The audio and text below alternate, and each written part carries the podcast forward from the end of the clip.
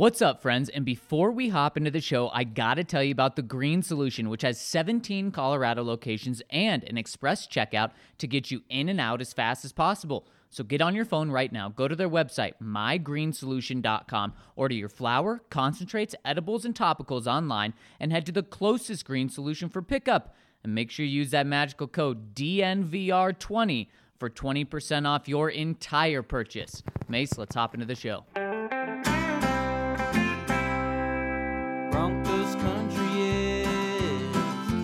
Sitting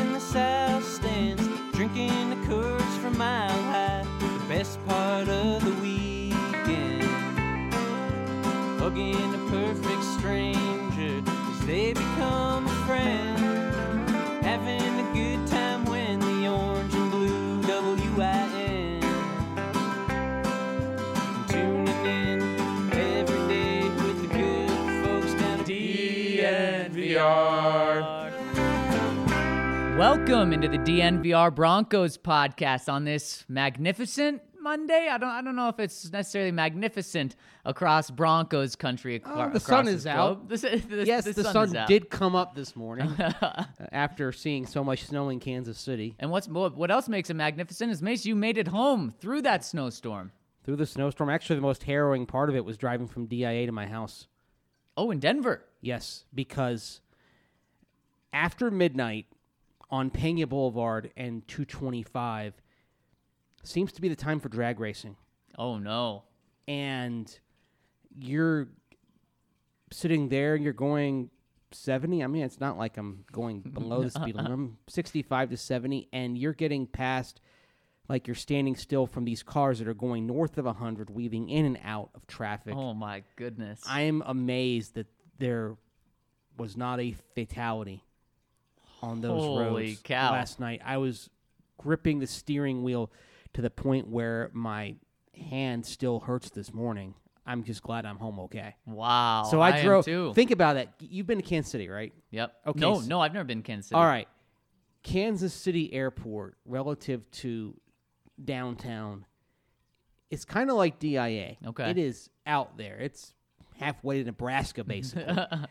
so that's a long drive to make in the snow. They haven't cleared the roads at all because I think they're waiting for the second burst of snow that they were supposed to get overnight Sunday into Monday. You just had to take it easy. But the good thing was the roads were so snow packed that aside from people going out and going to the game on Sunday afternoon, people there just generally stayed inside. So I was able to get a nice barbecue dinner, didn't have to wait. Nice surprise There because people were staying at home and you just had to take it easy. It was a, a little bit of slipping and sliding. I didn't fishtail, so that was a good thing. Well, I'm, But I'm glad I'm home. I'm, I'm- really glad. I think everyone who was in Kansas City, including the Broncos, is glad they're home. It was, as you saw from television, just a miserable day. It, it was, and I'm sure the Broncos are the most happy to be home, to get away from Kansas City, where that place is just a nightmare for them. We're happy that you're back, Mace. And before I let you just unleash and unload all of the thoughts that you have built up in your mind, I got to tell you guys about our presenting sponsor, which is Strava Craft Coffee. As you guys know, this is delicious coffee and it has all the benefits that come with CBD, all in a sip of coffee. Helps with aches, pains, migraines, uh, anything, headaches, any aches or pains or sores you have, it helps with. So make sure you check them out and use that magical code DNVR20 to receive 20% off when you do. And as Strava says, drink deeply, live fully. Mace, you living fully right now. I'm trying to. the Broncos weren't living fully, although there were some moments. I thought uh, at times the defensive line, given all the injuries it is absorbed, was downright heroic Sunday. I want to start positive. I want to start with Love it. Shelby Harris having a heck of a game. Yep. Uh, He's earning himself some money, isn't he? yeah, and now the question is is that money going to be here or somewhere else? And that's something that I'm sure we're going to get into over the course of future podcasts. I'm sure we get early in the off season, we might do a stay or go podcast. Yep. Now, it's not that you don't want Shelby Harris to stay. It's is he going to feel emboldened to test the market and see what he can get? Yep. Yesterday, by the way, credited by Pro Football Focus with four total pressures, the two sacks, and also two hurries. Consider that uh, the rest of the Broncos accounted for just accounted for 12 total pressures. Von Miller credited with seven pressures, by the way. Hmm. His final stat line seven pressures, one sack, one hit, five quarterback hurries. Yeah, he did. He didn't have a bad day, did he? He had a very good day. And I wonder if the quality of his play and the relative ineffectiveness of it for changing the team outcome is what led to him to, I wouldn't say snap, but be at wits' end about where things stand. And the reason why I wrote the piece that I did, kind of step back from the legs, is I wrote that a little bit as if I was writing to Von Miller and saying, look, there's a gleam here for the first time in a long time.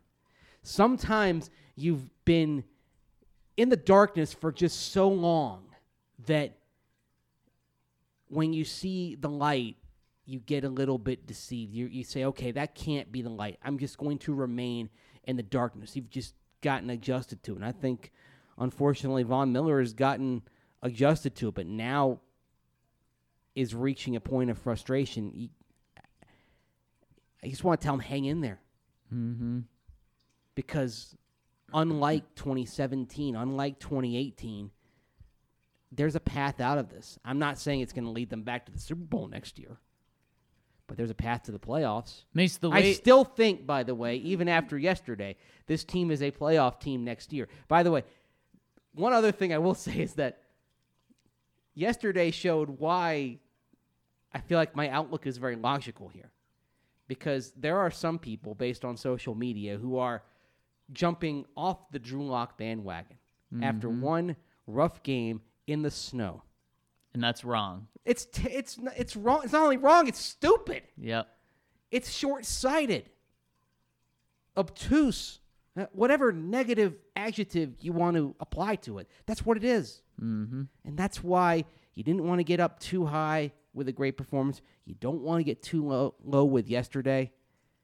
As I mentioned, um, there's a guy named John Elway who followed up a an outstanding performance, two outstanding performances actually, when he was a rookie, going to Kansas City on what is the coldest day in Broncos history, that Week 16 game back in 1983, where I think the temperature it was below zero, and I think the wind chill was like minus 18 or something ridiculous like that. Colder than the Ravens game in in 2012. Yes, Wow. this was the coldest game in uh, Broncos history. I'm actually going back to look up the exact uh, temperature in Kansas City on that day.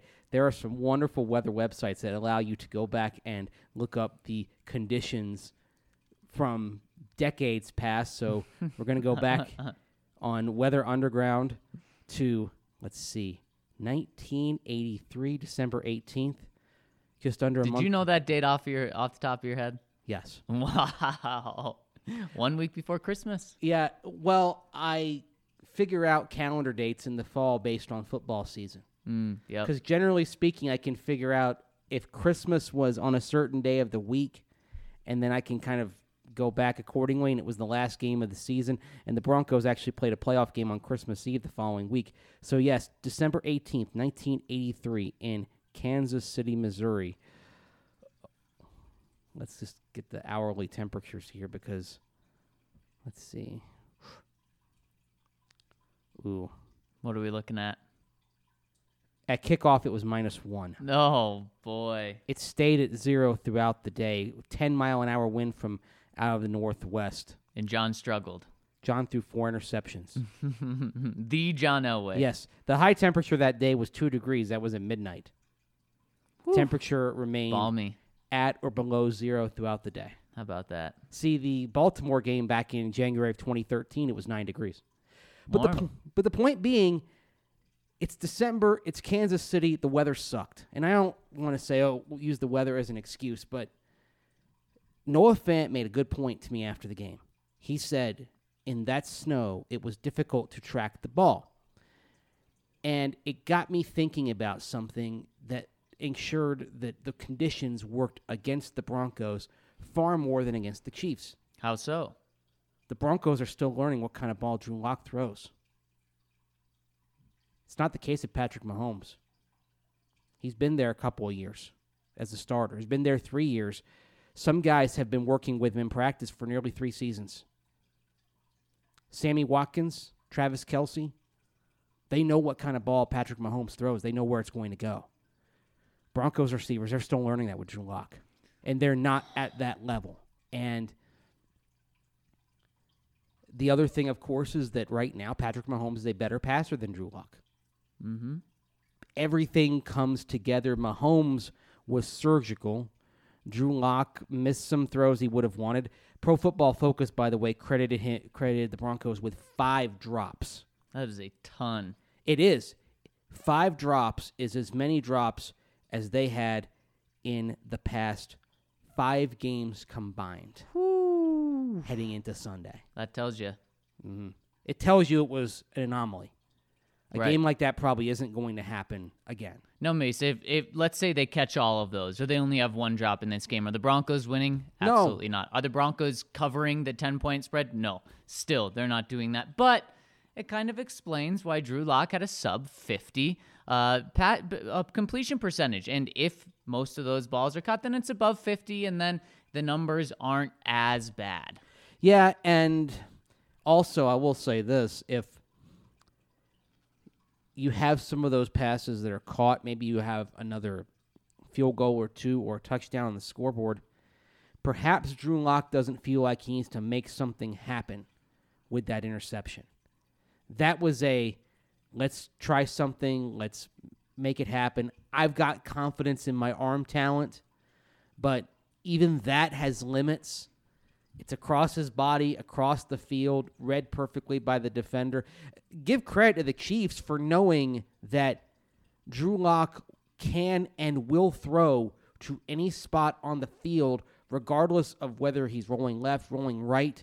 So, good job plastering in that case. And it was And just staying with Noah Fant, knowing that the ball still might come his way, even though with Joe Flacco, for example, the ball wouldn't go in that direction. Drew Lock has a little bit of a wider range to work with, so there are a few more demands in coverage for the defenders. Nice play on the Chiefs' behalf. Yeah, it turned out it was a bad play call. It was a terrible decision by Drew Lock, and it was also poor execution. If you're going to throw that, throw it where only Noah Fant can catch it, or it's going to be incomplete. Instead, it was a duck. It was a bad decision, and that is one that you can rightfully so mark off as a rookie mistake. And in Kansas City, now the the one thing.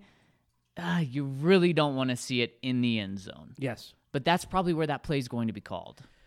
Yeah, and the other thing with Drew Lock is it's a rookie mistake, but it's also a mistake he's made from time to time at Mizzou. Everything bad that we've seen on the film from Drew Lock in the last three games happened at various points, not just at some point, at various points in his four years at Mizzou. And thus, part of his development is he has to break some habits. And this is going to be one of them. The the desire to get the ball in and take a shot that has a minimal chance of success.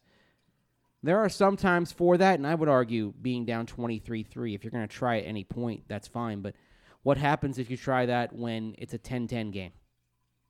Right. and he's got to break those habits. That's why it's a little bit of a, a project for Drew Lock. He's he has to unlearn some of what he has learned, some of what has been ingrained.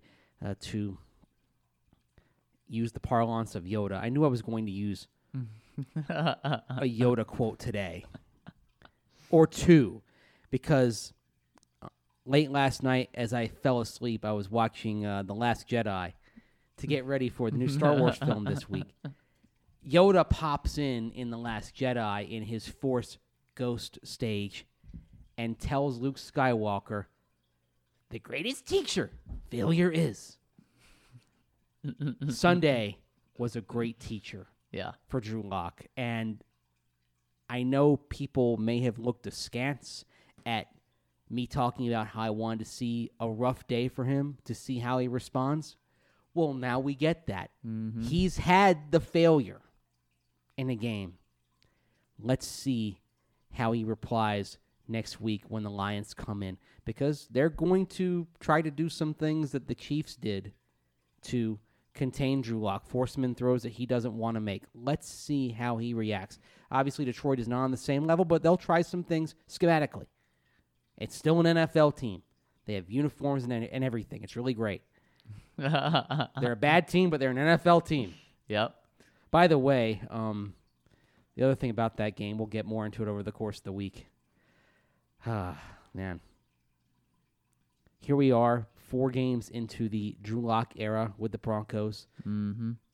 The first three were against Philip Rivers, Deshaun Watson, Patrick Mahomes.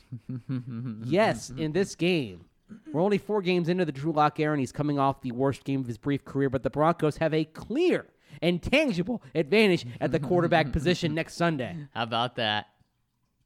because David Blough has been dreadful He's since Thanksgiving. He's been he's been terrible. Now Mace, do they have an advantage the following week in week 17 against Derek Ooh, Carr? Say I'm Right getting close now. to calling that even. Coming off of what Drew Lock just did. I mean, two second round quarterbacks going up against each other. I'm close to calling that even. By the way, did you catch any of the meltdown? Oh, watched it all unfold when we were recording this podcast yesterday. Thoughts? Oh, classic! It, it was it was the classic way. They couldn't go For the the Raiders to go in out. Oakland. Couldn't go out any other way, could they? No, absolutely not. And that's why I could very well see a scenario where the Raiders go out of the Oakland Raiders on their final game against Denver in a very similar fashion two weeks from now. Just absolutely falling apart. Yeah. I thought they'd win that game. We all picked the Raiders, right? Ryan picked the Jaguars, Ah, contrarian. but he picked him with six and a half points, so we won. Oh, Or no, what was the final score? Yeah, it was a th- four point game, right? so we all lost. No, Ryan picked the Jags. Oh, okay. Yep. So Mace, you and I won, I think. Who was favored in that game anyway? I don't remember. Jags six and a half. Okay. Yeah. Wow. I like it. I, I love this point spread thing this week. I also, And the Raiders lost. I believe I was the only person in this podcast to select. you were. You were. the Chiefs. You were. Not not not only just to win, but to cover. And you were I didn't right. like doing it. Well, you were right. Let's talk about the offensive line. Ooh. I thought you said you were gonna be positive. I started positive. I got past that because we've been talking about Drew Lock, we've been talking about drop passes. Let's talk about the line because part of Drew Lock's struggle started up there. Mm-hmm. Now, no Ron Leary, no Ja'Wuan James. Ja'Wuan James was a comet that streaked across the cosmos briefly and then was not heard from, probably in the rest of 2019. But it wasn't just a rough day for Elijah Wilkinson and Austin Schlottmann on the, the right side. Dalton Risner struggled too. Mm-hmm. Dalton does not appear to be the same player since he hurt his ankle. Looks like he's playing hurt right now. Yep. But he's playing. He's playing, and there's a lot of heart in what he's doing. Uh, credited by Pro Football Focus with three pressures allowed, including two hits of Drew Lock. Yep. Not ideal. He's also a rookie. Right. So while Dalton Risner, I think, is going to be a quality player for this team for a long time, it wasn't going to be perfect the first time out. Es- especially in these final four Right. games. You see it with great players on the Broncos, with any team. Their rookie season, they hit that rookie wall. And during the season, all of them want to admit it's not real. After the season, they quietly admit, yeah, that was real. Well, most of them do. Noah Fant looks like he's pushing through the rookie wall. mm-hmm. He does. By the way, they need to get him the ball more. He needs to stay healthy. It's it's every we got back out there. Yeah, but what I, I think that just hurts the the timing with him and Drew with with him getting into a flow. And it's not it's not his fault. I'm just saying that that's hindered him the past But doesn't he need to be targeted more than three times? Absolutely. Absolutely. Courtland I mean, Sutton nine targets, Tim Patrick seven, DaeSean Hamilton eight targets. crazy. What did the Chiefs do yesterday? They went to Tyreek Hill for big plays. It's not it's not that they're going to their playmakers every single time, but big plays they hit Tyreek Hill and uh, they're going to Travis Kelce early, often, all the time. Noah Fant needs to be used like that. It, it- you drafted him in the first round because you needed a weapon. You wanted him to be George Kittle. You wanted him to be Travis Kelce. I know he's a rookie and he's not on those guys' levels yet, but Mace, yesterday, George Kittle had 13 catches for 135 yards. Travis Kelce destroyed the Broncos in every single way. That's you you don't draft a tight end in the first round to have him be to three targets. The emphasis on your top two targets. I want to get into that. Travis Kelce and Tyreek Hill were targeted a combined 19 times That'll do. In the game. And that is five more than the rest of the team, Hmm. all put together. Can you tell me how many times Courtland Sutton and Noah Fant were targeted together? Combined 12. Yeah, so nearly doubled them up. Yeah. 12 times. Not acceptable. Especially when the Chiefs have more weapons Right. in their other pieces. Noah Fant is your second best target right now. Yeah. Does Tim Patrick change what a defense is doing? No. No. DaeSean Hamilton? No. Certainly not. Courtland Sutton does. Noah Fant is starting to, as he shows this continued explosive threat to turn a medium range play into a game breaking play. It's what he showed at Iowa. If anyone who watched him at Iowa saw this capability, I loved the fourth and one call to him. It a you know on a rough day for Drew Lock, a great throw. But watch what Noah Fant does. Starts by selling the block Yep. and then peels off in single coverage, has two steps. That was their It's best offensive play by Oh, far. my goodness. Everything about it. The call, the execution, the outcome. Noah Fant is worthy of your trust. Especially on plays like that. Yeah, he he's having an all-time rookie season, you know, relative to the tight end position. I Yep. mean, he's not number 1, but it's the best rookie season for a tight end in Broncos history by far, and it's working its way into the top 10, and if he can stay healthy and do a bit more down the stretch here in these last two games, could be a top 5 all-time rookie season for a tight end. How about that? So, Mace, you have that. You have Courtland Sutton, who with two games left has eclipsed a 1,000 yards receiving on the season. and has done so despite cycling through three different quarterbacks. Right. Joe Flacco, Brandon Allen, and now Drew Lock. Instability at the quarterback position, ineffectiveness overall on offense, and Courtland Sutton. If you can succeed with that, All right. you've got something special. It reminds me a little bit of how in 2011, Demaryius Thomas, his breakthrough happened with Tim Tebow, which is why all the notions of Demaryius being a product of Peyton Manning were farcical. Mm-hmm. He showed greatness with a 46% passer firing it to him. Courtland Sutton has shown greatness, shown himself to be a true wide receiver one, and not every team has a wide receiver one. No. There are, say, 14 or 15 of those Yep. league wide. The Broncos have one now with Courtland Sutton. And he's shown it with a carousel of quarterbacks. He's legit. And the future of the Broncos passing game rests in as, as much in the hands of Courtland Sutton and Noah Fant as it does the quarterback, Drew Lock. Man, if Drew Lock is the dude, this young core that the Broncos have all across the offense, including the offensive line with Risner and potentially McGovern as a solid piece, is exciting. But Mace, I have a question for you. Uh huh. Those two guys were targeted 30% of Drew's dropbacks combined. Who's that on? Is that on Rich Scangarello? Is that on Drew Lock? Who gets the primary blame for that? Well, Noah Fant, you may look at the fact that he was injured and say, okay, it uh, limited the amount of plays that he had in the game. And so perhaps something could be based on that. But still, when he's out there, he needs to get the ball a little bit more. Some of it is play design. Some of it is looking for the dump off option. Uh, you know, DaeSean Hamilton, for example. But that's something I think in the last two weeks, if Noah Fant is healthy, I want to see change. I, I think for now, you need to treat Noah Fant like he's your wide receiver too, even though his position says tight end, and get him the ball accordingly. Target him in a manner that befits being the number two target behind Courtland Sutton. Yep. And that may be what you have to do next year as well.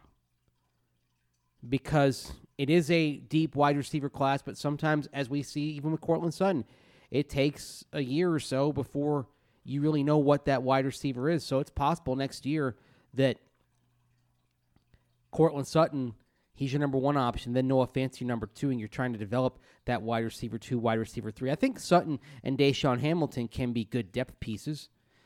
I look at them and I think those guys are wide receiver three to five. They're still in the room. They're still getting out there from time to time. But they're missing a wide receiver too, and they're still missing a productive slot guy. You were hoping DaeSean Hamilton could become that, but it's not clicking. So who's it on to change that next week, two weeks, next year? It's on Rich Scangarello because one thing about this offense and the way it's designed is that when you get the quarterback rolling out, with the rare exception of when Drew Lock is going to throw cross field as he did on the interception, you're limiting his range a little bit. You're trying to kind of get the ideal matchup and get the defense off guard, but sometimes you're limiting the scope of possibilities. Whereas if you're just running shotgun and standing back there in the pocket, you have in, in some other schemes, you have kind of the full plethora of targets available to you. And you can go through your progressions. One thing this offense does when it's working, it sort of narrows the progressions down to one, two, maybe three, rather than going as deep as four and five. So I think what you have to do then is make sure those progressions one, two, and three are Courtland Sutton, Noah Fant, and then insert third target here. Maybe it's Phillip Lindsay. Right. Maybe sometimes it's DaeSean. Maybe sometimes it's Tim Patrick. And I agree that, that that's on Skangs because he he needs to help the young guy out by making him look at his top targets first and second before then going on to a safe check down third type of option. I, I, I completely agree with you there. And Mace, it's very interesting because in just one week, we were praising Drew Lock, rightfully so, for connecting with 10 different targets last week. That was awesome. He was making DaeSean better. He was finding Jeff Heuerman to make plays. He was hitting every single person, not just locking on to those top targets. And No that's commendable. Yeah, exactly. That that's very commendable. But at some point, you gotta still go to the best targets. And so I think that is on Rich to say Drew is going to be able to go to one, two, and three. He's going to hit all of those three. Let's just make sure those top guys are, are up there for 90% of the plays. And they give him the best chance to succeed. Yeah, and they they give Drew the best the best chance of looking good. Yes, absolutely. He's going to look better than the quarterback next week, though. By the way, do we see Kyle Sloter next week? Oh my goodness. Well, I just saw the Panthers aren't committing to who they're starting until Wednesday. Maybe the Detroit Lions do that too. I should take a look and see what kind of mentions there are for Kyle Sloter. Is Kyle Sloter the backup? Yes, Oh my goodness. and he was in uniform. Oh my Mace. Number one in your scorecard, number one in your heart. Mace, what if Kyle Sloter does play and he just outduels Drew Oh! Lock? I don't know if I could handle that. Well, there is the small part of me that wants to watch the world burn. If you want Broncos country to burn, yesterday was not it. But it would be after this. I don't really want to see that. No. Oh my goodness. Boy, John's probably gonna have to give a call to uh, to Matt Patricia and say, "Hey, man, you know, you may want to do the best thing for Kyle Sloter, and that's not play him because he'll just get torched if he's out there." Just the, the exact same message that I gave him before we cut him. Oh. Wouldn't that be hilarious? Oh my gosh, Welcome to the Kyle Sloter week. How about that? By the way, what's interesting, uh, Drew Lock and uh, David Blough. You have to think of it. It rhymes with when the bow breaks. so when when the Blough breaks, the Blough's been breaking in the last two games after throwing two touchdowns, one pick against the Bears. The last two games, one touchdown, four picks. yeah, that won't do. No, not good at all. Dreadful. That's what the that's what the lines are, and that's why this week should be a huge bounce back week. And if it is, and then the Broncos are three and one under Drew Lock, they bounced back. Drew bounced back. Everything's good in the world. You're forget about this week. You'll have a happy holidays next week. and you did get the road win over Houston. So you went on the road for a couple of games, and you did see evidence that Drew Lock can go and play well on the road. You got a split from those two games. Honestly, I feel good about where Drew Lock stands right now. Now we get the test of him responding to adversity. As the Emperor in Star Wars would say, Emperor Palpatine. Everything is proceeding as I have foreseen. That's a terrible impression, I know. that was perfect. I felt like I was looking at him and horrified. Yeah, I'm gonna shoot some lightning at you right now. Unlimited power. Yeah, there's gonna be a lot of Star Wars references this week. Sorry, everybody. I can't wait. I can't wait. This is Star Wars week. and Mace, boy, after that game is when you have the most optimism about Drew Lock. You're killing me. You're killing me. After the snow game, yeah. see, this is why you have to have the ability to take a step back and see the bigger picture. Now, I think this is probably where not growing up a Bronco fan really helps me a little bit mm-hmm. because I can step back and step away from the fray and take a, a view from 35,000 feet and not be clouded by emotion. It helps good and bad. Last week, I was the negative Nelly, mm-hmm. the naysayer, the one who was being chided to jump on board. now, people may think I'm a little bit too positive, but I'm I'm staying on an even keel. And I think if you now, if you felt strongly and on a positive way about Drew Lock before yesterday, and you still feel that way, great. If you let yesterday's game affect you negatively in terms of his development, that's where you're getting this whole thing wrong. I agree.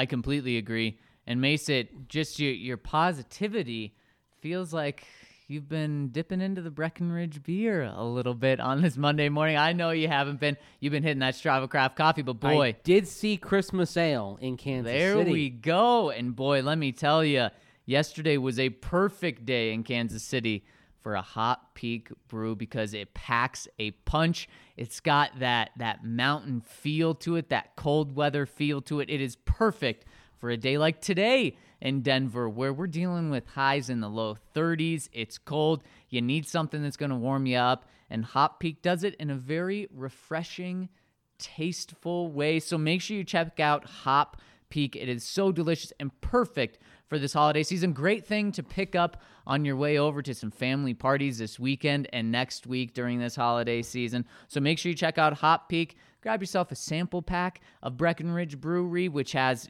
then you can taste everything. You can show your friends and family the delicious world of Breckenridge Brewery. And Mace, let's talk to the people on the other side of this break. If you live in the South Metro area and have been looking for top notch customer service, extensive beer, wine, and spirit selections, and unbeatable prices, look no further than Davidson's Beer, Wine, and Spirits. You won't find a more varied inventory anywhere else. Don't just take it from me, guys. This is Michael, and he's been shopping at Davidson's since they opened. The thing I like about Davidson versus the competitors, is it has a larger selection. And if I am going to buy spirit, then Davidson's is usually my first choice as well because just of the size of the selection. I also like the uh, extensive selection of some uh, hard to find items. But that's not all. Every department is staffed with highly trained specialists who can help you find exactly what you're looking for. I've always found the folks that you chat with to be knowledgeable. I've chatted with the spirits staff about different bourbons and different vodkas, and I am always chatting with the wine staff about different things and saying, oh, I like this. What else do you have that's similar? Particularly when I go to non-U.S. Uh, wines, I find them extremely helpful in ha- helping me find something I'm looking for. What are you waiting for? Head to either of their locations in Centennial or Highlands Ranch and follow them on Facebook to stay up to date on their latest specials. Welcome back into the DNVR Broncos podcast. I'm Zac Stevens, joined by my main man, Andrew Mason. Of course, this podcast is presented by Strava Craft Coffee. Mace, what do the people have to say today? Well, let's start with Alaska Preston. The phrase women and children first means something very different for Tyreek Hill. The cognitive dissonance was on full display on Chiefs Twitter today. A whole load of people defending the Chiefs and their culture tooth and nail, all the while unable to acknowledge any of what Hill has done. Honestly, I would feel a little bad for that fan base since they've kind of been forced to just accept Hill due to management being unable to properly deal with him. But those fans have just managed to reach a level of unbearable I thought was reserved solely for Pats fans. Growing up, the Broncos were always the good guys, and I'm grateful that even though these last few years have been rough, the organization hasn't sold its soul and brought on and then protected criminals. My question for you today is this in all of Broncos history, who is the biggest bad guy? Is there someone buried in the history books that younger fans may not know about? My guess is our worst is Bill Romanowski, even though he was always a dirty Raider at heart. Sorry for the long one today. Thanks for all that you three do, both in providing excellent coverage as well as always knowing how to get the DNVR fam out of a funk. Here's hoping that Sad Vaughn is just a flash in the pan and not a new persona. Well, I would advise you to look up the story of Clarence Kay, a Broncos tight end uh, back in the 1980s who uh, was basically in and out of jail, in and out of arrests uh, for so long, and even has had trouble after his career. Not a good human being. And while while Tyreek Hill being in the league, he's a reprehensible person, no doubt, but nobody is swimming in ivory liquid when it comes to not having players of certain questionable moral character over the course of the years. The Broncos, some people have uh, pointed out about Alexander Johnson. Now, he was acquitted, but he was charged with rape. And that's why he didn't go to the NFL for a few years because he was on tr- he was dealing with all the legal fallout. He was on trial, and I would say this: um, the, the the the the game of bashing other teams for questioning for bringing players of questionable moral character. That's not a game you want to play because everybody has done that at some point in their histories. And do you, do you No like one's it? clean. Do you like it as a fan? Do you like it as someone that covers the team, that covers the league? Absolutely not. But Mace, I, I think that's well said because that's just the truth. Is and and it's it's sickening that that it's the truth. But and just because every team does it, absolutely does not mean it's right to to have questionable people on your team. But I, I agree with you, Mace. Tyreek Hill, I wouldn't have him on my team. I would be disgusted to be around him. But and and again, it doesn't make it right. But it, it every team has or has had some questionable people in the organization. I'll tell you a story from my Panther days because I think it's apt. When I was interviewing out there in the spring of 2008, one of their executives told me that we are focusing on character right now. We would rather take the chance on the good guy being able to f- flip a switch on Sunday and be the bad MF rather than taking the guy who was just that bad MF in general and hoping that he could kind of keep his nose clean away from the football field. Now, you can kind of understand why they felt that way at the time because Rae Carruth, I mean, literally murdered his ex girlfriend who was pregnant with his child. Wow. He put a contract out for the murder of, of her. And so f- for a while, that shocked them kind of back into emphasizing character. But then you struggle and you get away from that, and a decade passes, and you start realizing, okay, well, maybe we got to pick a different kind of guy. We need a little bit of fire. And so, with us in the sixth round of the 2010 draft, they picked Greg Hardy, Right. and we saw what kind of person he was. So it's like you can go down that path for a while of saying, okay, we want to have, you know, good people, good human beings, this and that, but then elements in the building will say, hey, we gotta we gotta toughen up, we gotta have a little fire, maybe we gotta take a little bit of a chance on this uber athletic, uber talented, high motor guy who can't stay out of trouble. It's the NFL. Yep. Mace, I, Not- I it's not pretty at times. when I was with the Browns, I scouted some some players that uh, were going to be free agents, but I was watching their college film, so I'd go back a little bit. Greg Hardy was the best player I ever watched. Yeah. He was unbelievable, and He, but he was not on a lot of teams' boards yep, because of the character. Just Ex- period. exactly. Not just had the red flag, the red, the whatever, the X, whatever team a team uses, had it had it next to his name. But teams just like Tyreek Hill, he had the huge concerns coming out. Mm-hmm. Teams can't stay away from the talent.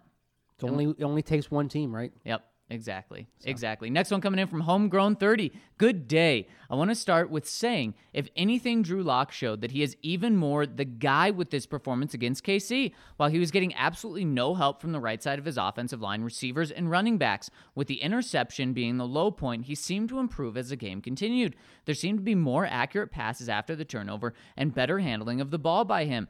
With that kind of poise and hoping the team can pull it together these last two weeks, how can you not commit to him for at least next season? There's all there is a lot of learning still going on on the offensive side of the ball, and it will help him to have the entire offseason to improve.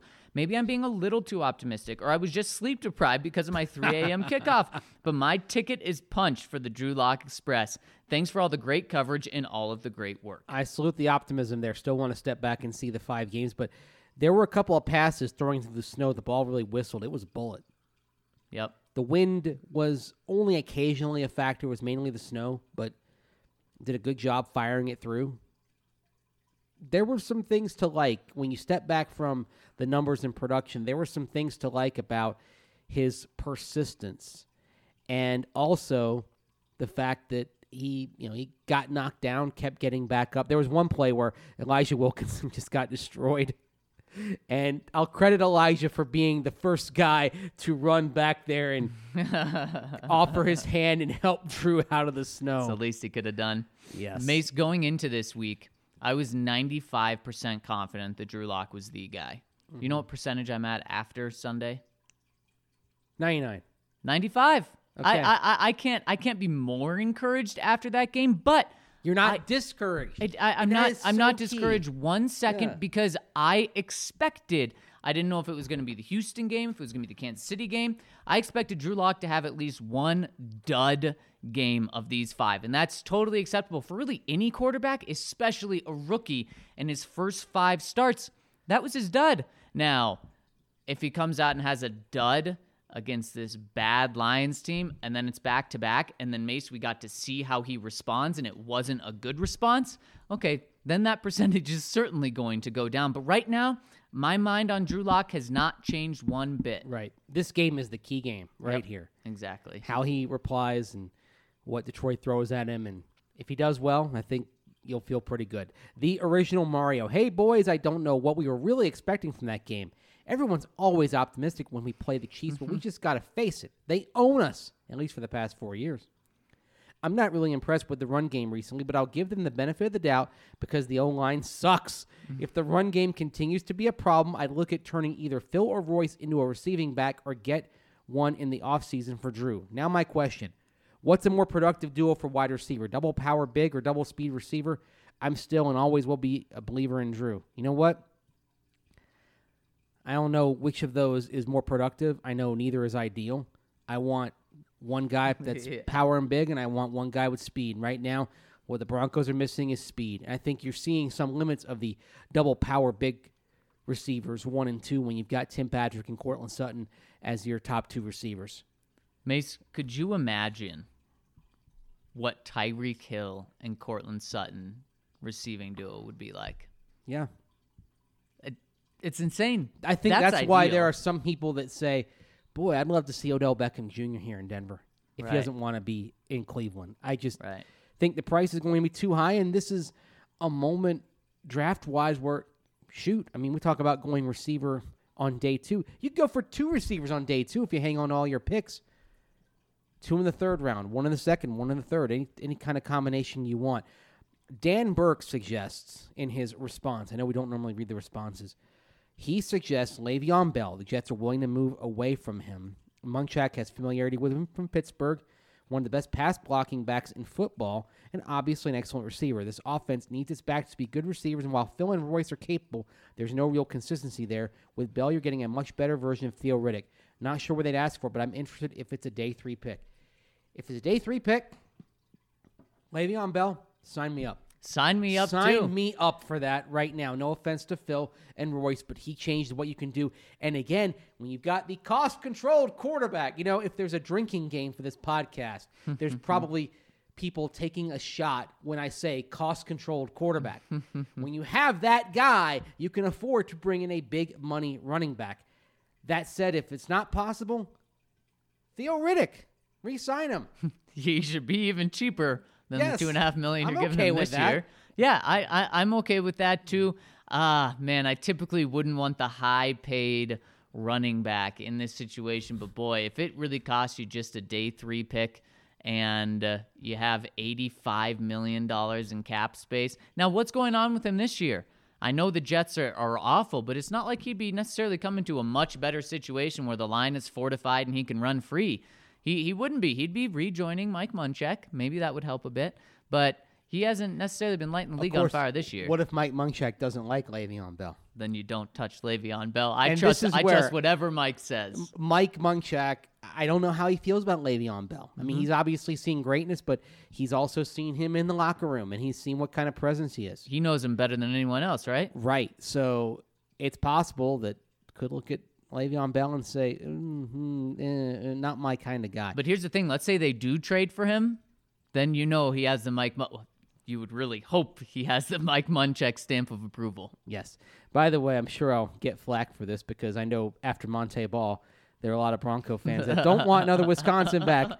But if you've taken care of all your other shopping needs, and in round two, top of round two, Jonathan Taylor sitting there, mm, eh, think about it. Isn't he the first player ever to have back-to-back 1900 yard seasons? I believe so.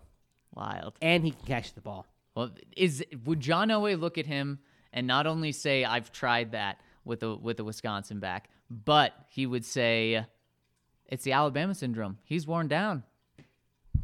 Perhaps, but uh, Taylor would be coming out a year earlier than Monte Ball did, I believe. He, he'd have a little less wear on his tires. Okay, there So- you go. Next one from Lasagna Lance. I was feeling pretty relaxed today until you laid out the future of this team and more specifically this offense. Now I'm stressed and feeling hopeless. What happened? Again, I haven't heard your podcast yesterday. So, what did you guys say that took Lasagna Lance to this pit of misery? I have no idea. I I have no idea. Was RK going on about how in this scheme it's all limited anyway? The head, yes, yeah. Okay, it, there it, you it, go. It was, right, it was, it why. was, it was all about the scheme. Sorry, when when you said the future and everything, I was thinking the young pieces, and I th- there's a lot of young pieces, but yeah, it's it's the limits of the scheme that that he really laid out and stressed on and said this isn't going to get better until the scheme is fixed. and will they fix it? The problem is you have to admit the scheme is a problem. And No. that's not, I think, the way the Broncos are going. They think the scheme is the solution. Run, Phil, run. I would say the biggest concern is the lack of running game in the last two weeks. It was covered up last week by Lock's performance, but we couldn't run much at all against Houston. That con- trend continued into the Chiefs game. Has Risner hit the rookie wall? Kind of allude to that, yes. Is Schlottmann the problem? He's not the solution. Right. He, How can we fix this problem so Phil can hit a thousand yards? Well, getting Phil to a thousand yards, at some point he's got to find a way to break it open on his own because he's going to need a a chunk run or two there. It would help to get Ron Leary back. Not a good sign that he was in the concussion protocol for a second consecutive week last week. Ja'Wuan James, I, I don't think we're going to see him. He wasn't out there for practice last week at all. No. I don't think I don't think we're seeing Ja'Wuan. Yeah, the the offensive line had depth issues anyway, so you had to take that into account. Right now, Phillip Lindsay is on pace to just miss. Well, if if you take his last three games mm-hmm. and say that's what he does in the final two games, he's, gonna- on pace to just miss a thousand yards by like six yards. What is he on pace for if he you take his season long pace? The season long pace, he would be on pace for 970 yards. Okay, 970. How important is that to you, Mace? Of players now that you're officially eliminated from the playoffs, now that you're officially going to have a losing season, how important is that for you as an analyst? Put the fan cap on and also put the coach cap on, put Vic Fangio's hat on. How important is it for now? You don't have to worry about Courtland Sutton getting a thousand because he did that, but the next big one is Phillip Lindsay. How important is that? I think it's important for the locker room. Hmm. Um, remember a couple of years ago when the season was lost and they kept feeding C.J. Anderson until he got his thousand. I, I- hated it. I know you did, but you sometimes you do those things to make sure that everybody knows that if you're close to something, we'll do whatever it takes to get it. I think where they failed that game was not getting the ball to Demaryius Thomas more. Mm-hmm. Yep. I think they should have fed him the way they fed CJ that day instead of spreading it around in the passing game. You know, Phil's a popular guy in the locker room too. Mm-hmm. So is this Vic, Vic done, has done a few things this year that yes he he's hard. He kind of has the the mindset of work hard, play hard, and he's given the guys last week. He gave them an extra day off. He given gave them many days off during training camp, which weren't scheduled. Uh, this could be something to to get on the player's side to show yes I care about you guys. My nickel's worth of free advice to Vic Fangio is over the course of the next two games, feed Phil enough to get him a thousand. Get it naturally. Get it naturally. That's fine. I get where you're coming from. And But- it's it's easier to, Yeah, to say that and get behind that cause with Phil, uh, uh, other than CJ. I don't know. Phil's just an easier But here's guy. what you do. It's breaking down on the interior, right? The Broncos are pretty good blocking on the outside. DaeSean Hamilton Mm-hmm. Yep. is a good blocking wide receiver. Yep. So let me tell you what I'm getting at. Some RPOs, some pitch outs, not passes, pitch outs. Right. You're going lateral or back, out wide. This is going against the scheme, by the way, but that's neither here nor there. And take advantage of the fact that with Courtland Sutton, DaeSean Hamilton, Tim Patrick, and even Noah Fant is doing better blocking in space you actually have the ability to win more matchups there and set up some more explosive runs there than you do going between the tackles. Get some explosive runs that way and get Phil to his thousand. The Broncos don't have a single 100 yard game combined, not just with one rusher, in the past four games. So the Drew Lock era has collectively been been met very kind on the offensive side of the ball, but not in the running game. Dexter, this game really highlighted the weaknesses of the Broncos roster. Now we lean on the guidance of you, Mace, as this fits into your master plan you laid out all last week. Well, thank you. I'll try to stay on the level, try to stay on even keel. Feed Phil, get him his thousand. Oh, Get the ball to your playmakers, Courtland Sutton and Noah Fant. Boy, I hope Noah Fant is available next week. He was having an MRI Monday morning. yeah. on the shoulder. He thought it would be okay. Of course, he came back in the game. You know, there was a false narrative out there that said Noah Fant wasn't tough. The fact that he's playing through all these infirmities, I think, shows that narrative to be complete grade A bull plop.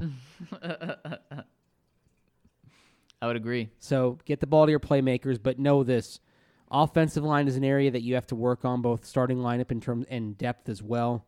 Defensive line, you're gonna have. I think that's gonna work itself out fine over the offseason based on who you resign, what you end up doing there. This is a temporary moment. It was, gosh, I, I can't recall a moment, a, a, a game in which a team was without so many defensive linemen, kind of all of a sudden, Yeah. all hitting. You know, Yeah. Demarcus Walker injured in practice. Yep. No Adam Gotsis. Kyle Peko Who was also injured in, in practice. Yeah, it just what what the hell happened on Wednesday? they must have put the pads on. Holy guacamole! wow, It was it was quite the Wednesday practice. it Next, was like that practice a few years ago where I think uh, you had you know Rod Smith trying to come back, but uh, he he couldn't go with the hip, and then Jarvis Moss was lost for the year. It's been, well, more than a few years ago. This is back in 07. Brutal day. Or like the practice last year where Emmanuel Sanders tore his Achilles. yeah. Oh boy. Let's hope that doesn't happen the rest yeah, of the let's season. hope that doesn't happen at all. Next one from Lone Star Bronco. How good is Austin Jackson? Is it worth going CeeDee Lamb round one, then trading back into the first for Tyler Biadasz at center, then trying to land Austin Jackson in the third? Janoris Jenkins on waivers? What's our waiver order? When do waivers go through? How do waivers work? Go Wirfs in the first, trade back for Tyler B, and take Austin Jackson. O line was bad. Insert Rob Schneider. Oh no, we suck again from Waterboy. Austin Jackson's kind of raw, though. I know there are some that are big fans of him. There have been a couple of times I've watched him. I've had a Garett Bolles flashback. Oh, oh, oh. You've said enough. Sorry. I want to stay away. This will be an interesting debate in the offseason. Austin Jackson, he will go higher than the third round. Yep. Somebody's going to roll the dice on him. I am more interested in this Broncos offensive line bringing in guys who are closer to finished products. I agree. early in those first couple of rounds. Dalton Risner, he is hitting the rookie wall, but he's still a, a valuable part of this line going forward. I want players that are plug and play. Austin Jackson. first couple of rounds. I don't think Austin Jackson's plug and play. Austin Jackson's going to be late first round. yes. He's going to go 30, 31, 32. So that's your first round pick right there. If you want And him. if they trade back into round one to get an offensive lineman, I would rather have the plug and play center Tyler Biadasz from Wisconsin Yep. than Austin Jackson, someone that I'm probably waiting a year on. completely agree. Just my take. Dan Burke, not disheartened about the loss. The Chiefs defense is doing that to everyone right now and has been tough all year at home. Not to mention the Broncos are missing several starters and the Chiefs are mostly healthy. It is what it is. If I'm the Broncos, I have a pretty good idea of what to target in the offseason. I'm going heavy on receiver and O line in the draft, and then targeting defense, but specifically corner and D line in free agency.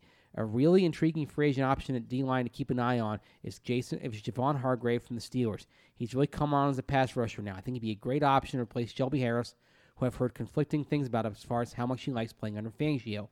Let's say they re-sign Simmons, McGovern, Wolfe, and Parks, and they pick up James Bradberry, Randall Cobb, and Javon Hargrave in free agency, and then going to the draft focusing on the offensive line receiver. Would you all be happy with that? I'd be happy. I'd be happier with Chris Jones instead of Hargrave.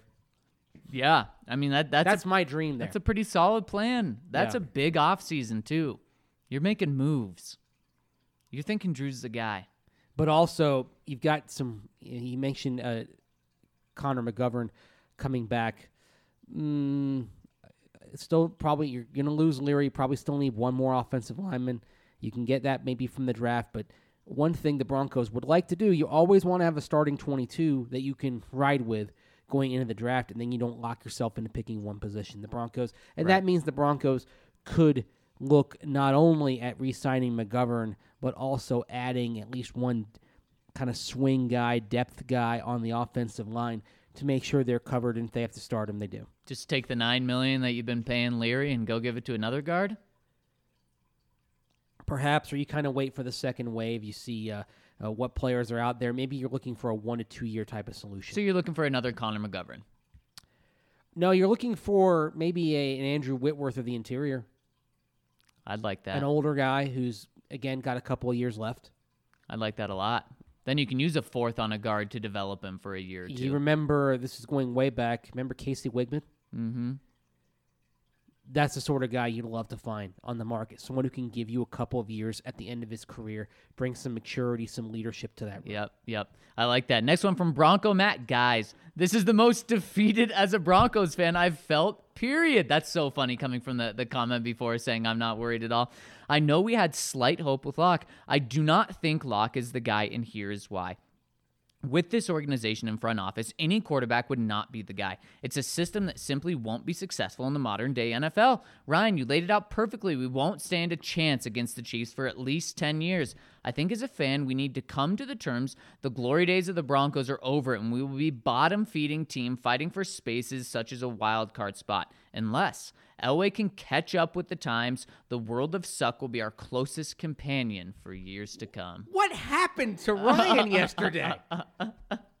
Good gravy. He doesn't believe in the scheme. Man, schemes change. Look, if this offense struggles next year, scheme gone, starting over again. The other thing is this scheme. This scheme is working pretty well in San Francisco, is it not? Even though they lost Sunday? Mm-hmm. Okay. It's working pretty well in Minnesota, is it not? Mm-hmm. It's worked reasonably well with the Rams, has it not? Mm-hmm. Okay. Ryan's point was for the Broncos, who had John Elway, they had to have a Hall of Fame running back, a Hall of Fame tight end, borderline Hall of Fame receivers, and so much talent on that defense for the scheme to have the ultimate success. Okay. Did the scheme help in developing those players, though? What was Rod Smith? He was an undrafted practice squad guy when Mike Shanahan, Gary Kubiak, and Mike Heimerdinger walked back into that building. Mm-hmm. What was Terrell Davis? He was a late round pick. Yep, he's a special teamer. What was Ed McCaffrey? He was what, the number three, number four receiver in New York before he came to Denver? He was, uh, when he was with the 49ers, he was contemplating Right. going to law school. Right. He, yeah, because he, was drafted by the Giants and then he went to the Niners. That's right. Okay. So did the scheme make them to some degree? Shannon Sharpe is the only, and John Elway were the pieces that were already there. And yeah, Hall of Fame tight end, Hall of Fame quarterback. I get that. But tell me, where are the Hall of Famers on San Francisco's offense right now? George Kittle. Yep. Yep, tight end. Could Noah Fant be doing in two years what George Kittle is doing right now? Absolutely. A first round pick compared to a third? Absolutely. He had a better rookie. Noah Fant had a better rookie season than George Kittle did. Yep. Yep. Keep that in mind. Okay, I mean So here we this, go. that I, I like scheme this. I like can this. help people. That said, I do want to see the Broncos do more shotgun, more RPO. But as we have seen, when Kyle Shanahan and Mike Shanahan were in Washington, you can modify this scheme to do, do those sorts of things and be effective. Mm-hmm. It, I know it didn't last long term, but there are institutional problems in Washington, and there are why it didn't last long term. Mace, how did this quote unquote? And, and I feel like when we talk about this, we almost need to put it in in, in quotes because this scheme is being evolved. This is not the same offense that the Broncos were running in '98. No. it, it it it's different. Whether the evolution has been good, whether it's been bad, but how did this scheme look just eight days ago in Houston? Yeah. Didn't Again, it look good? What wasn't Rich Scangarello getting praised and people were singing from the mountaintops saying how good of a job he did? Because people overreact to the moment too much. That was this. That was this scheme, though. You know, quote unquote scheme. this scheme with Kirk Cousins, Stefon Diggs, Kyle Rudolph, etc. This scheme mauled the Broncos in the second half in Minnesota for four touchdowns. That scheme looked pretty dadgum unstoppable that day, did Yep. it not? Yep. and I get, you know, I, I've I, I've been frustrated with the scheme at times as well, but I feel better about it with Drew Lock if they play to his strengths than I did with Joe Flacco running it. Right.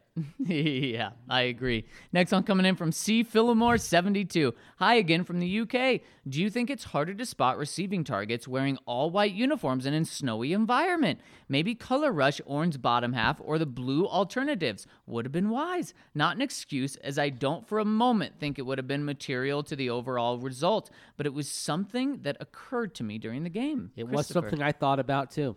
But then on the flip side, couldn't you say, oh, it's harder for the Chiefs to spot him? Especially maybe like a Phillip Lindsay in the backfield. Maybe, maybe, maybe you don't see Phil because he's wearing all white and because he's smaller. And when he pops behind the line, you miss him for half a second, and that half a second is all he needs. I'm just, I'm, I'm not saying that is the case. I'm just saying maybe that was some thought. Maybe. I don't like the all white uniforms anyway. Oh, wow, There, there's hardly any orange in them. that's true. So I find I find the all white uniform to be boring. boring or crisp? You say boring, I say crisp. Well, no uniform with those stupid side swooshes can be crisp. it's just boring. It's Yeah, just you don't like those side swooshes. not at all. It, it's at the. It's kind of like the Broncos for a good chunk of this season on offense at the intersection of bad and boring. Is that the scheme or the players? A further debate on the DNVR Broncos podcast from Orange Crush. Not too concerned with that game. As you said, let's just chuck that game aside and look forward to the Lions. Number one, Lock was obviously having issues gripping the ball, making accurate passes. Two, the offensive line literally literally looked stuck in the snow. Three, there was zero pressure on Mahomes, who had an eternity to throw the ball. Looking forward to winning the next two games and coming into the offseason with some optimism. Go Broncos.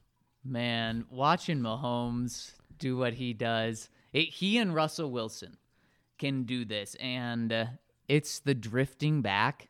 And as a coach, if he if if if that's your quarterback, you are pulling your hair out. You're saying, "What are you doing?" And then turns out to be great plays every single time. Yeah.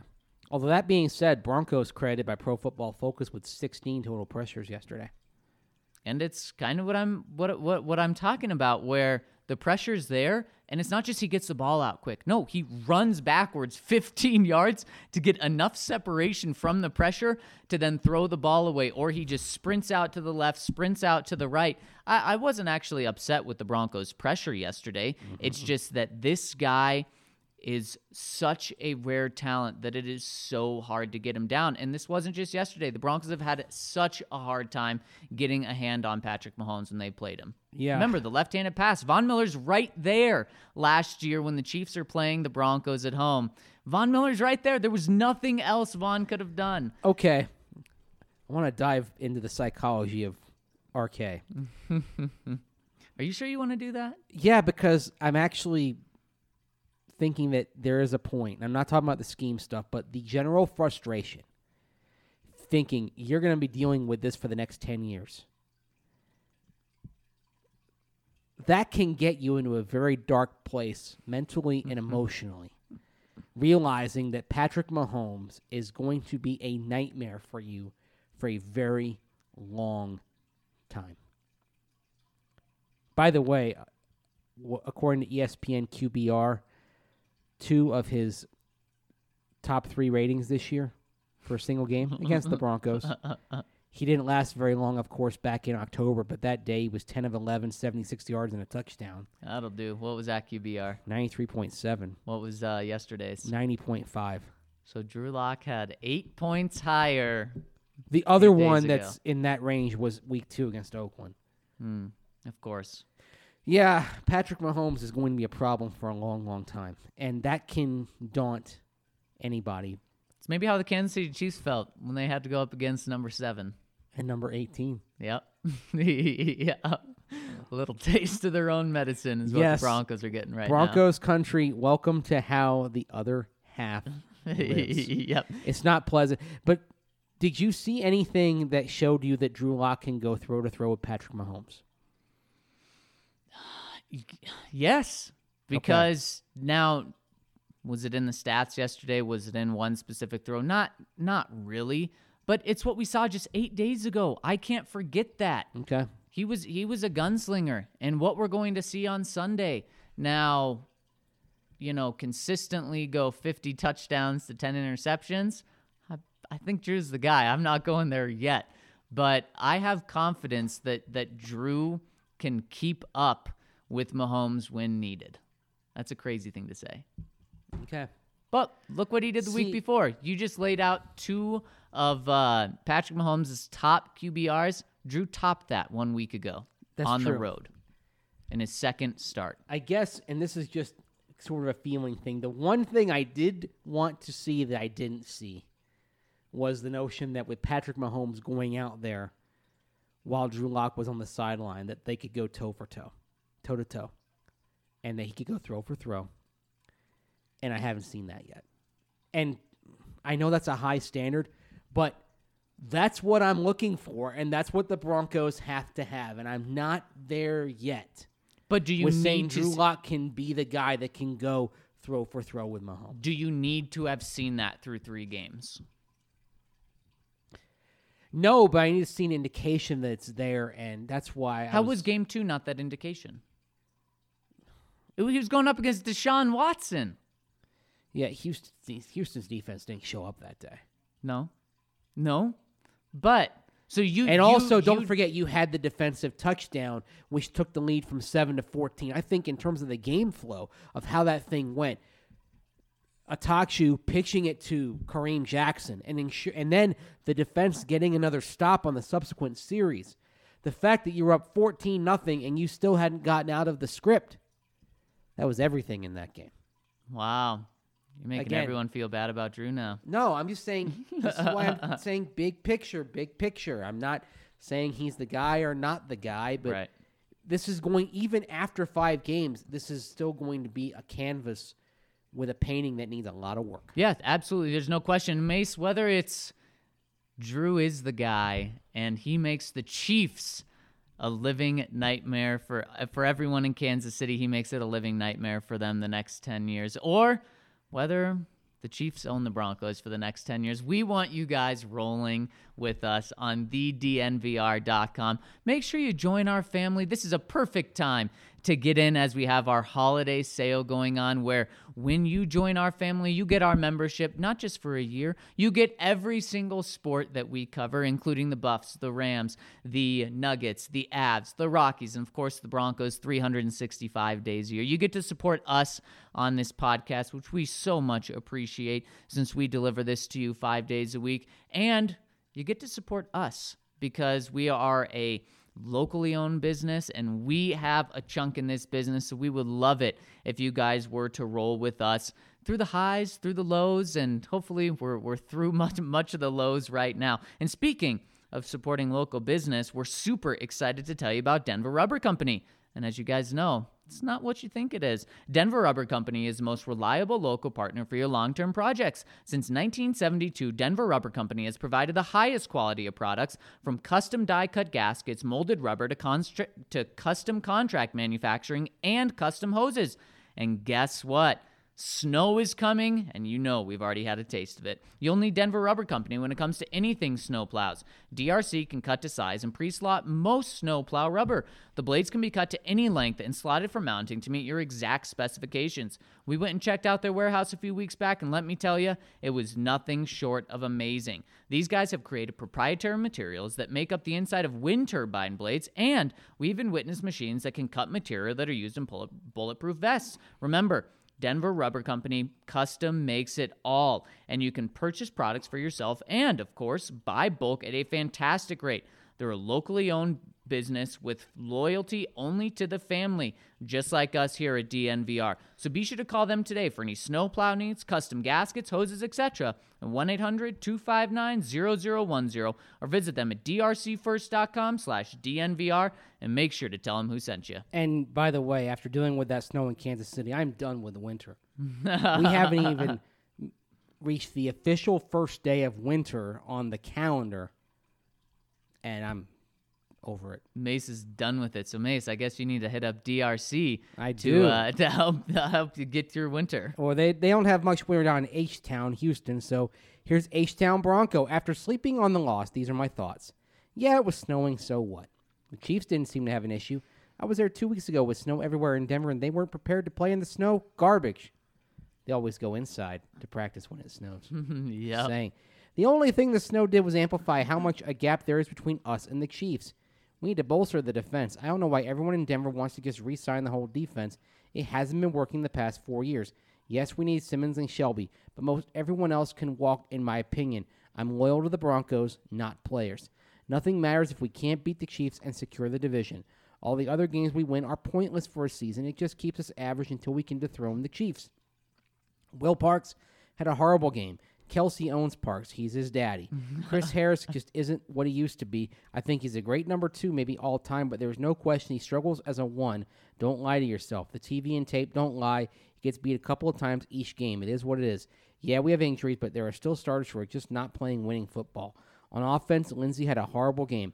Looked like the offense was scared to play in the snow. I don't know, man. They live in Denver for crying out loud. Maybe they should start practicing in the snow instead of hiding in their indoor facility because it isn't working. Although to me, Drew Lock looked like the best player out there on offense, minus the pick, which I guess is the silver lining. I still think we found a quarterback, but until we can dethrone the Chiefs, it doesn't mean jack poop. Sorry for the long comment. It's just annoying. This team's motto seems to be one step forward, two steps back. Sounds like a nice little jig we need to do on this Monday. One step forward, two steps back. H Town Bronco, I understand what you're saying. Mm-hmm. I understand, and, and there's a lot of frustration, but you laid out a lot of dark points. But it doesn't matter. As long as your one bright point hits and Drew Lock's the guy, it's going to cover up a ton of blemishes. Now, I'm not saying, you know, don't help yourself in, in the other respects, but that's actually, as dark as that seemed, it's a positive outlook. If Drew hits and everything else, every other problem is true, like you said, you're still coming out two steps forward, only one step back. He talked about Chris Harris. H Town Bronco did. Yep. Um, even very good cornerbacks get beaten once a game by great receivers. I think the problem is in Broncos country we have the Champ Bailey standard. Here's and the, we have the no fly zone standard. And you're not in that day and age anymore in terms of what you have in the secondary. but Mace, we like you said, we've been spoiled. Yes. And Chris Harris Jr. at a time was playing to that Champ, Champ Bailey standard. And we weren't used to seeing Chris get beat ever. Right. Uh, didn't he go like 22, 29 games without giving up a touchdown? and then AB got him in Yep. Pittsburgh. And now he's done that multiple times this season where he's given up a touchdown. Yes, he's been beat by Tyreek Hill twice. He was also beat, uh, was it by John Brown in Buffalo? And he's been beat a few other times. So this, this isn't, I'm not saying Chris Harris is bad. I'm certainly not saying that. But I think this is an important season to check where he is and say, is he a true number one cornerback that you want to pay top money to because that's what he's going to want? Or do you look and say, well, he's lost a step or his game has fallen off in some respect because he did play to that level. Here's He why did he play to a Here's why I don't level. expect he'll get the money from the Broncos. There are enough people in that building who remember Champ Bailey toward the end. Right. When he Bailey was great, human. But how was that? Right. That playoff game against Baltimore, for example. Yep. For a while with Champ Bailey, his reputation was such that teams stayed away from him. An exception in 2012, for example, was the Bengals. He went against AJ Green, and Andy Dalton said, "Screw it, we're still throwing to AJ Green." Green had a touchdown. Champ had a pick. It was a stalemate, but it was actually from that touchdown and some of the catches that AJ Green had in that game that John Harbaugh, making the game plan for the postseason, thought, "Hmm, let's pick at Champ Bailey a little bit." Other teams aren't. We're gonna try. We're gonna test. And now teams aren't afraid to go to Chris. Uh huh. Interesting. That's the change. And, That tells you a lot. You're gonna have to deal with something different uh, going forward. Miller Life 58. I really don't understand how anyone can view this as a bad game for Luck. If you would have said beforehand the Broncos would fall behind by multiple scores early, would have no running game, offensive line would play terrible, receivers had a, have a lot of drops, and the weather is horrible, you would not expect any QB, let alone a rookie, to thrive in that situation. And given all that, I honestly think we would look back at the look at his game completely differently if he didn't throw that one bonehead pick. Imagine if he doesn't throw that pick and Sutton comes down with that dime on that fade route. Completely different narrative. Thank you, Ryan and Zac, for keeping Broncos country level headed. R E L A X. Relax. Relax. And then I don't know if RK is relaxed about the scheme, though. He's certainly not relaxing about the scheme. And Mace, you did a good job of helping us relax about the scheme today, potentially. And uh, that's also your, that's been your perspective with Drew this whole time is relax through the highs and the lows. I, I prefer to ride the highs and relax on the lows. I think the older you get, the more you want to kind of just sail on a smooth ocean Because you rather know- than deal with choppy seas. Because you know, after the high highs, there's always, you come crashing down. As Homer Simpson once said, the dizzying highs, the terrifying lows, the creamy middles. You're riding. I want the creamy middle. middles. The creamy middle. Yeah, that sounds all right. World of Suck says I didn't get to watch a whole lot of this one, so my observations might be off base. It seemed to me that Reed had some sort of snow game playbook, while Skangs didn't adapt to the weather much. The Chiefs receivers were running easy, straightforward, and forcing the defensive backs to be the ones changing directions. Our receivers were being asked to change directions on the bad field. Am I crazy here, or is there something to this? Well, there is there were changes of direction for the Chiefs. Of course, you look at Tyreek Hill's touchdown, for example, makes the cut makes the cut inside and then kind of does a little out and up and heads for the pylon. Boy, really quick on, on that.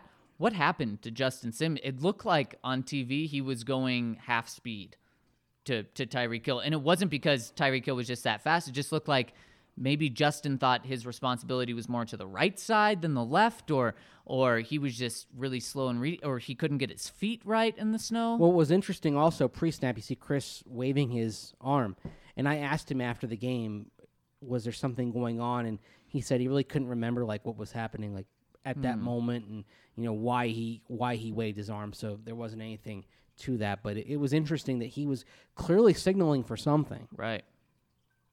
Thought maybe that s- some help was going to be there. Chris Chris did take responsibility for it and said it was on him Yep. when asked about after the game. So. Didn't he say he was also Tyreek's the toughest receiver to guard? Yes, he did. That's two touchdowns for Tyreek Hill against Chris Harris Jr. this year. Yep. Yep. Not afraid to throw to him. Yep, true. Andrew O. Guys, I could not agree more with you about not overreacting to this loss.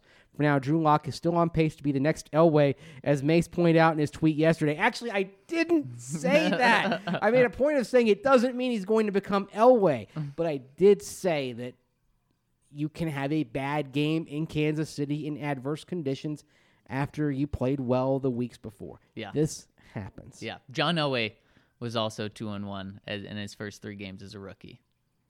It's true. So nothing to freak out about. I also think Von Miller was just emotional after a terrible loss, though it did make me think about Von's future in Denver.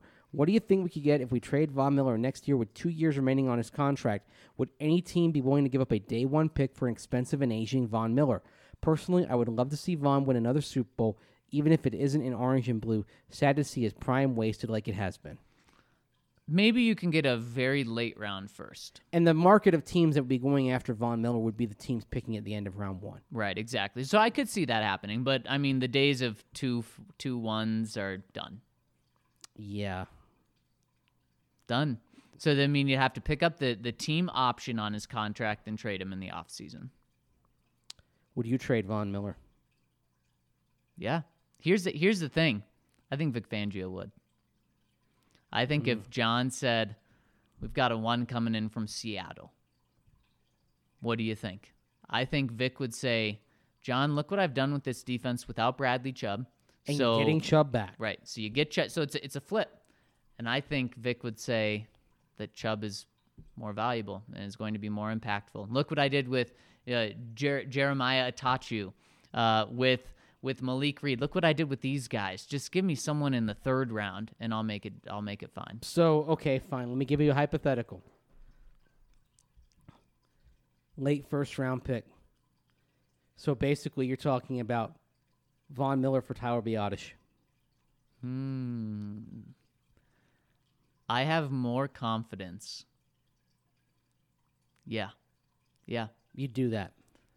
Yeah. Because. And I love Biadasz, but I am not there yet for making that deal. And I, re- and I put that out there because we've talked a lot about him because he's a plug and play player at not a core position, but center is a very important position for a young quarterback like Drew Lock in terms of helping him.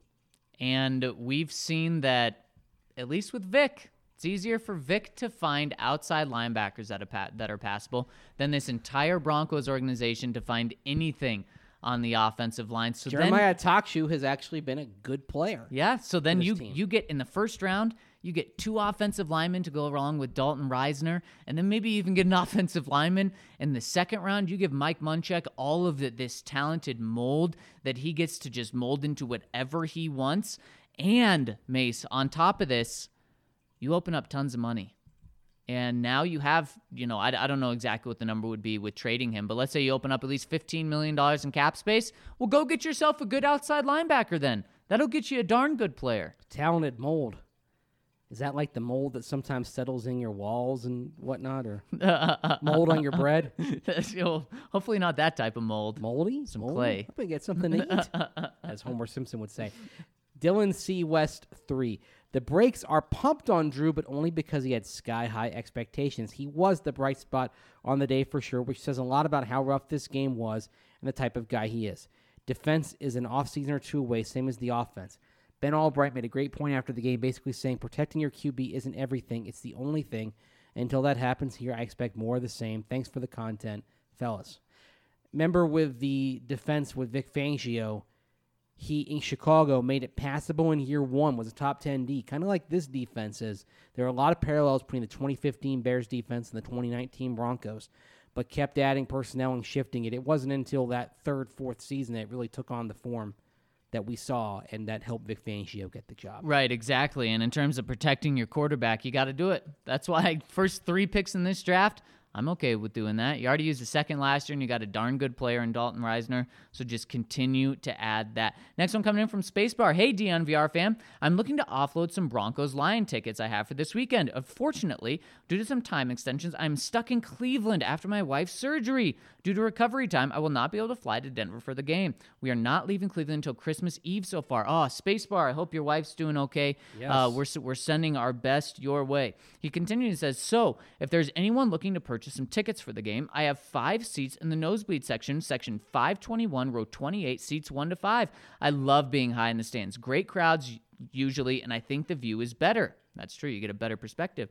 I bought these tickets via Ticketmaster, so I have the option of transferring these tickets to someone via email or text. I paid 375 for all of the tickets, and I would like to make that back. However, I'm willing to work with someone on a deal, especially if all five are bought.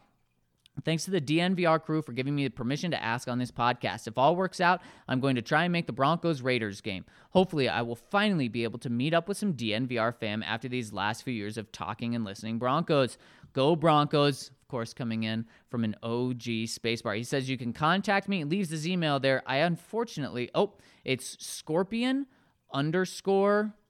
Sorry, it's uh, it's a little difficult to read. Scorpio underscore seven. That's Scorpion, like the a- like the uh, Right. animal. Scorpion underscore seven. That's spelled out S E V E N at hotmail.com, or you can find that. He left that on a comment there. And Spacebar reminds you and remind everybody Lot N, our tailgate with the Sons of Mile High, will be there both before the Lions game and before the Raiders game in week 17. yes. The Broncos may have nine losses. The tailgate is undefeated. yes. Make the Broncos great again. Hey, guys, okay, we can all agree that was a terrible game.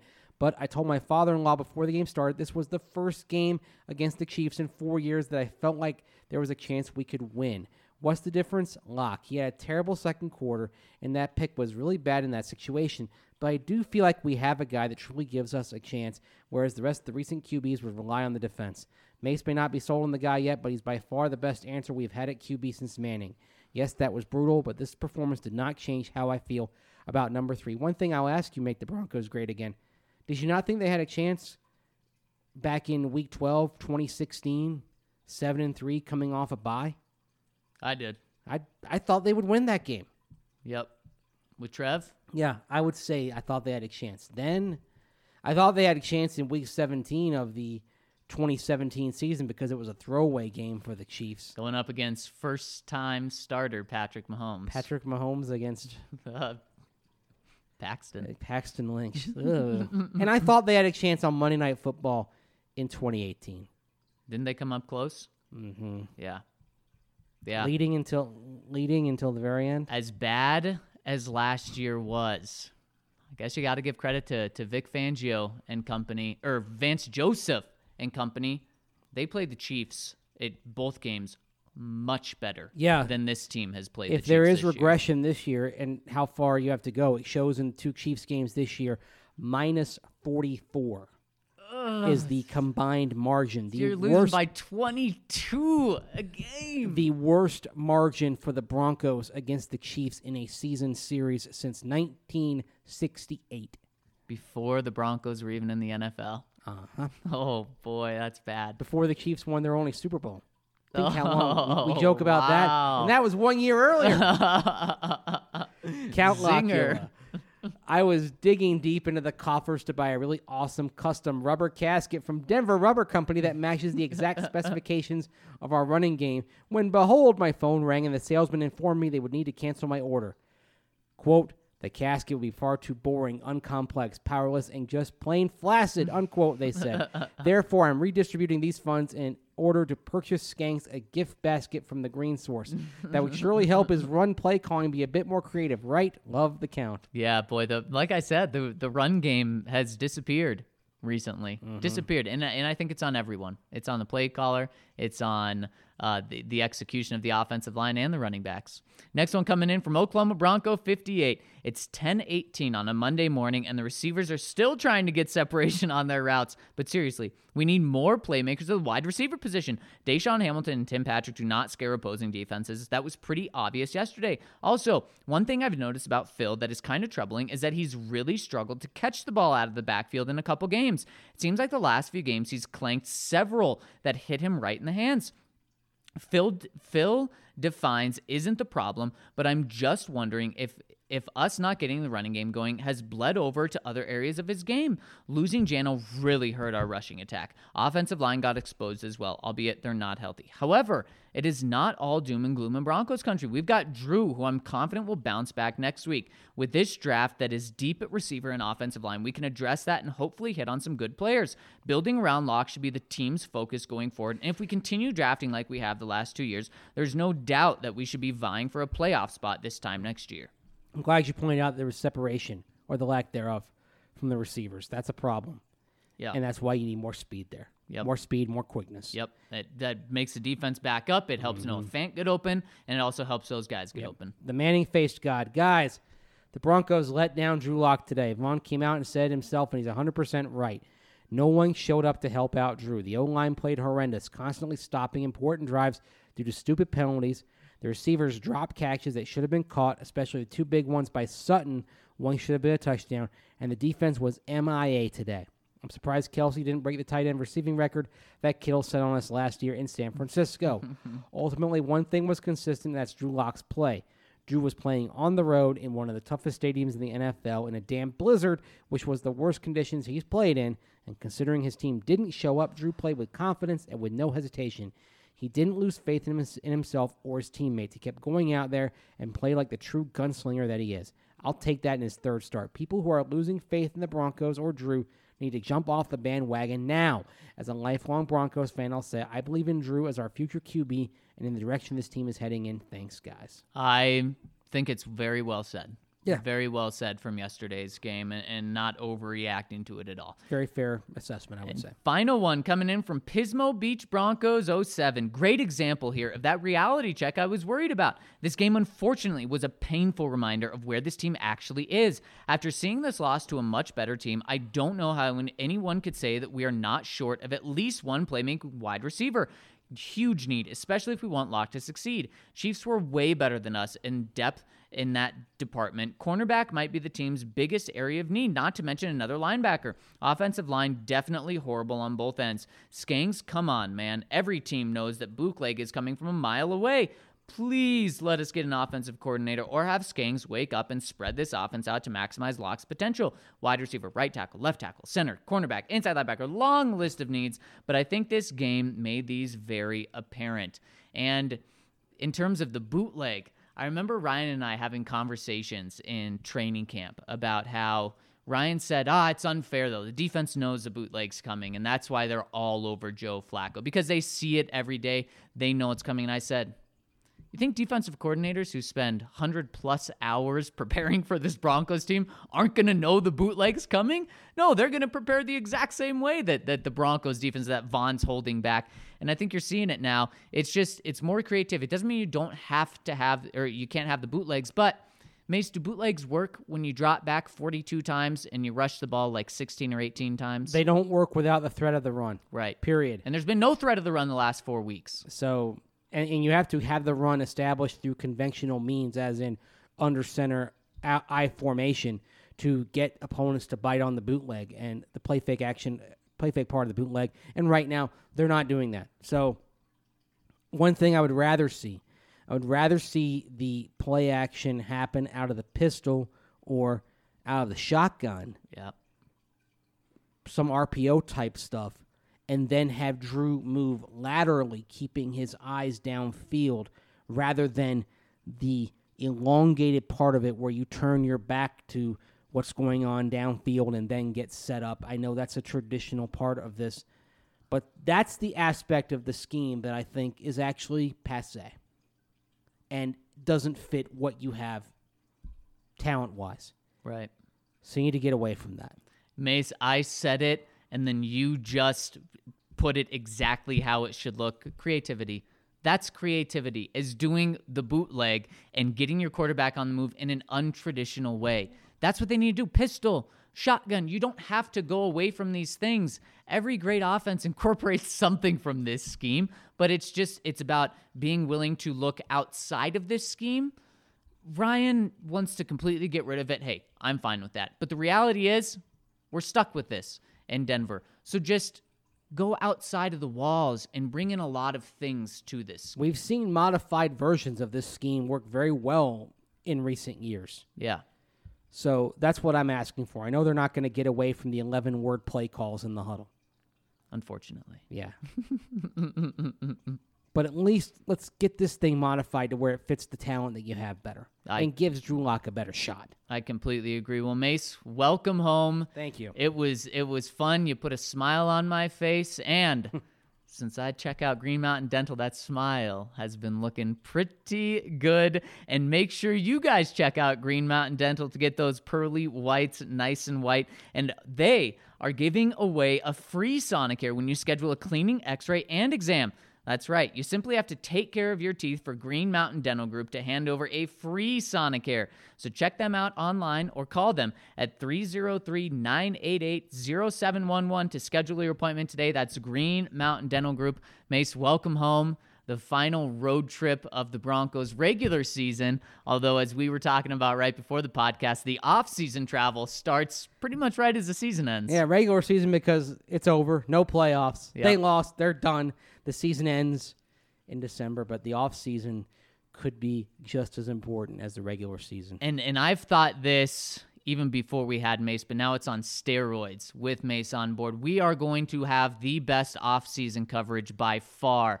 So make sure you're rolling with us. Just because the season's over does not mean that we're over. No, we're just getting started to find out exactly how and what path the Broncos are going to take to get back to double digit wins, to get in the playoffs where they will not be this year, as that became official yesterday. So, Mace, welcome home. Thanks for rolling with us today. Thank you all so much. For Andrew Mason, I'm Zac Stevens. Have a great start to your week.